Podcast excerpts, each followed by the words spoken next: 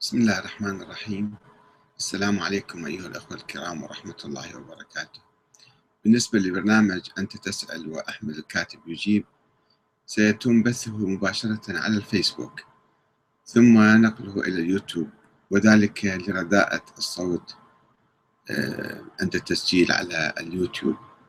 فمعذرة لكم بعد قليل نبدأ بث البرنامج على الفيسبوك ثم ننقله إلى اليوتيوب.